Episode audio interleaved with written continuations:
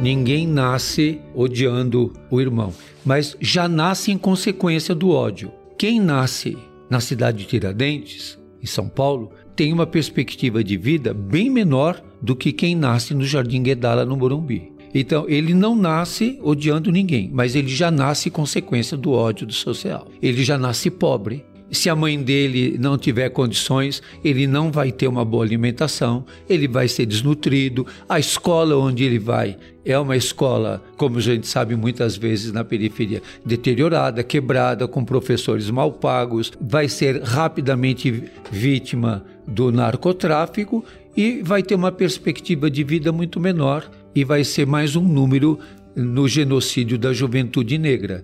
Então, Hoje, no Brasil, nascer pobre, negro, é, é uma consequência. Veja o que está acontecendo ou o que aconteceu em São Sebastião. Quem são os soterrados? Quem são os soterrados? São os pobres, os veranistas e os que têm as mansões de veraneio saíram de helicóptero, pagando 10 mil reais, 30 mil reais para saírem de lá. Quem morreu? Os pobres. Então, muitas vezes, a realidade é uma peneira para os nossos preconceitos. E nós temos que ler a realidade de maneira crítica, de maneira humana, de maneira de decifrar. Eu acho que essa é uma, forma, uma maneira de superar o, o preconceito. Como que nós deciframos a vida que nós é, vivemos?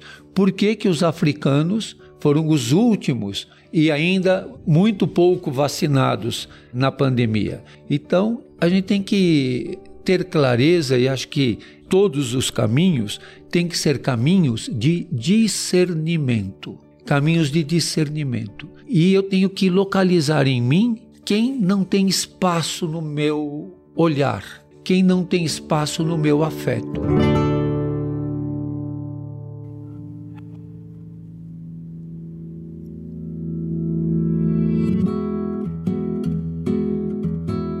Você acabou de ouvir nossa pílula de sabedoria do podcast Todos os Caminhos. De segunda a sexta, você pode escutar nossas pílulas sempre pela manhã e aos sábados o episódio completo disponível no Globoplay e em todas as plataformas de áudio. Até a próxima!